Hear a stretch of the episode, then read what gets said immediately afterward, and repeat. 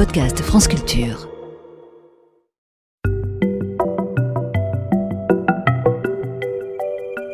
Ne vous êtes-vous jamais demandé pourquoi la forêt nous fascine? Le petit pousset ou le petit chaperon rouge ont eu bien des soucis à cause de la forêt. Depuis notre enfance, la forêt est installée tout à la fois dans notre imaginaire et dans une réalité tangible, car qu'elle soit petite ou grande, nous finissons toujours par y porter nos pas. Partout dans le monde, la forêt, ou plus exactement les forêts, car la tropicale n'a rien à voir avec la tempérée et encore moins avec la taïga, représente aussi bien une ressource qu'un danger. Une ressource en bois, en nourriture, mais un danger, le danger de l'ours ou du jaguar. Aujourd'hui en Europe, la forêt est perçue comme apaisée, bienveillante, nécessaire.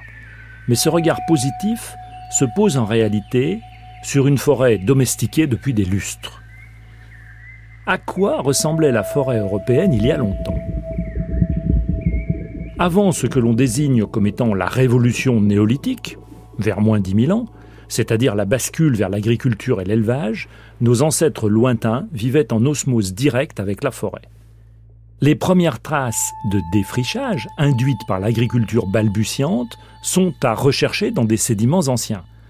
Par exemple, les carottes de sédiments prélevées au fond des lacs jurassiens révèlent l'évolution de la flore environnante. L'analyse des spectres polliniques du pollen des plantes atteste de la diminution de la part des conifères au profit des graminées. Nos ancêtres installés dans des petits villages lacustres avaient entrepris de cultiver des parcelles gagnées sur la forêt. Bien des siècles plus tard, Jules César parlait de la Gaule chevelue, une expression qui a parfois été attribuée au fait que le territoire était couvert de forêts, ce qui est sans doute faux, le défrichage ayant alors largement réduit l'emprise des forêts. Les forêts françaises du néolithique comme de l'époque celtique étaient variées suivant en cela les ceintures climatiques et altitudinales du pays. Rien de bien original, conifères en altitude, feuillus comme les chênes, charmes, hêtres, etc. en plaine. Mais à quoi servait la forêt? Comment a-t-elle évolué? De tout temps, les forêts ont été une ressource essentielle pour les humains. On allait y puiser directement des nourritures, quitte à se tromper de champignons. On y allait pour le bois, bois de construction, de chauffage, d'aménagement des enclos, et plus important encore, bois pour cuisiner. On y allait pour faire pâturer ses bêtes, glander pour les cochons, buissons et taillis pour les chèvres et moutons. Cette forêt, grand magasin, où l'on allait se servir, a fini par montrer ses limites, aboutissant à une régulation autoritaire de la ressource.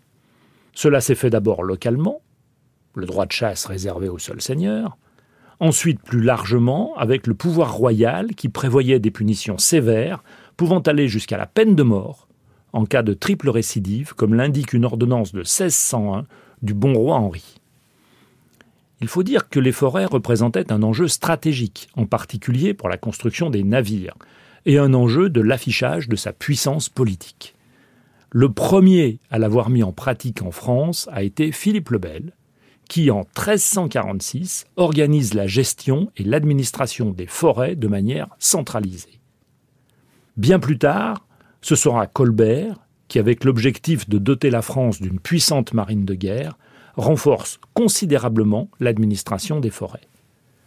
Le dernier roi à être intervenu dans la gestion forestière de manière lourde sera Charles X, qui en 1827 promulgue le Code forestier. Avec le XXe siècle, Georges Pompidou mettra enfin en place l'ONF, Office national des forêts, que nous connaissons aujourd'hui.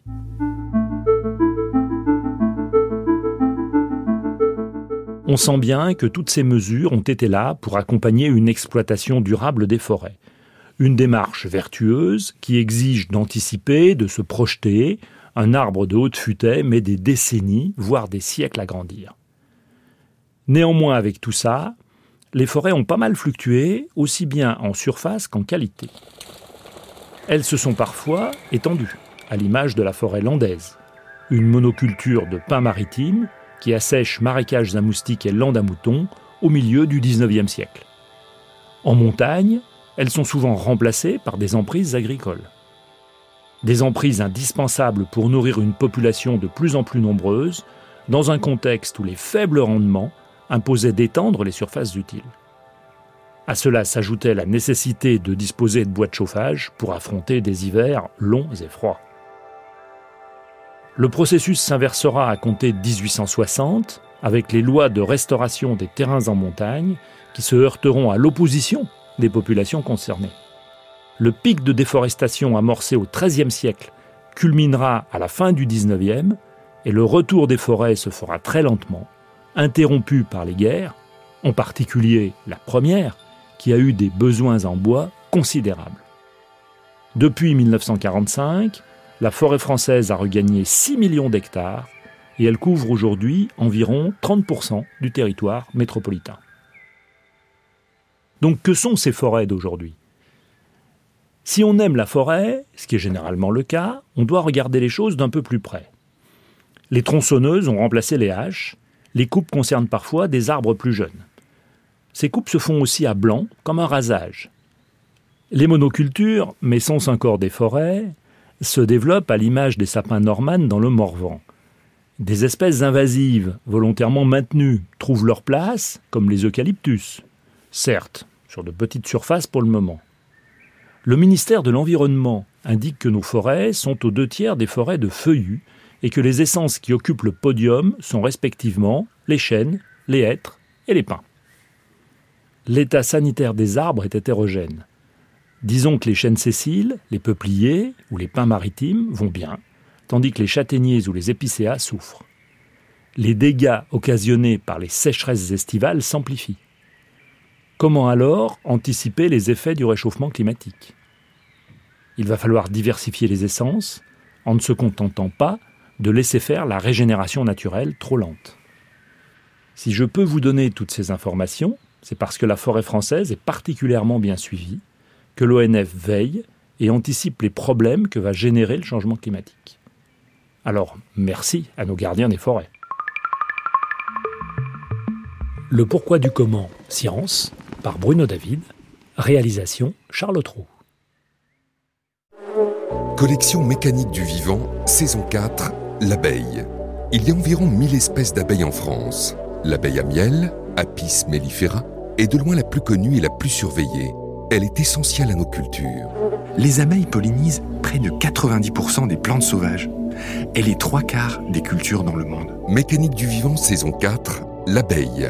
Un podcast de Marc Mortelmans, réalisé par Charles Trou sur franceculture.fr et l'appli Radio France.